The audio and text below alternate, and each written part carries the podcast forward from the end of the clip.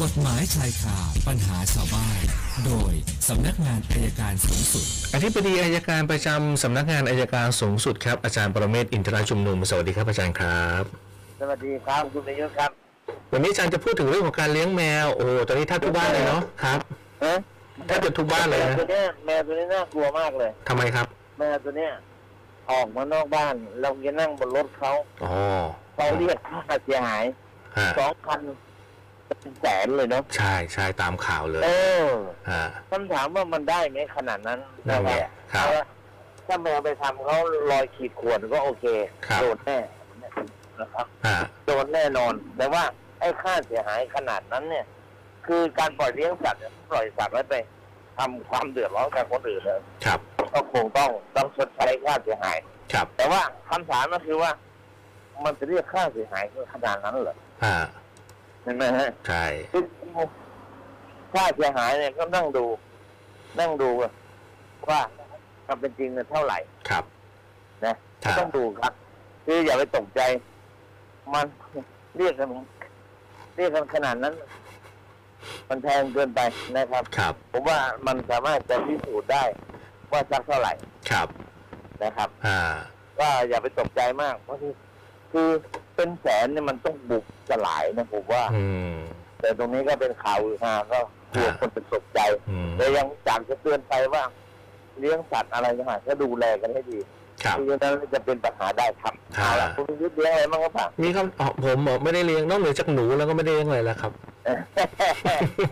อเคเอาละครับ ครู ตอบ พัฒน์ฮะ ถามต่อ โอเคฮะครูพัฒน์ถามมาอาจารย์บอกว่าสอบถามนะครับ ตอนนี้ยังไม่สามารถจะประชุมคนในหมู่บ้านได้เนื่องจากเจ้าของ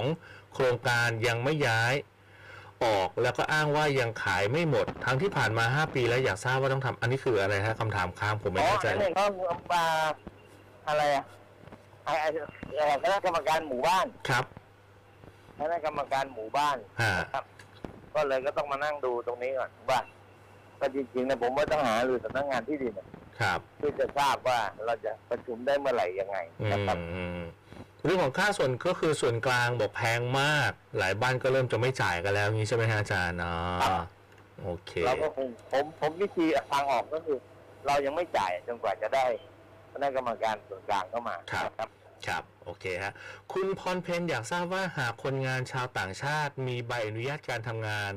แล้วมีเหตุทะเลาะวิวาทกับแรงงานคนไทยเนี่ย ตอนนี้เจ้าหน้าที่ตำรวจมาเอาตัวไปโรงพักทั้งคู่แล้ว อยากทราบว่าคนงานที่เป็นชาวต่างชาติจะถูกส่งตัวกลับประเทศหรือไม่ครับ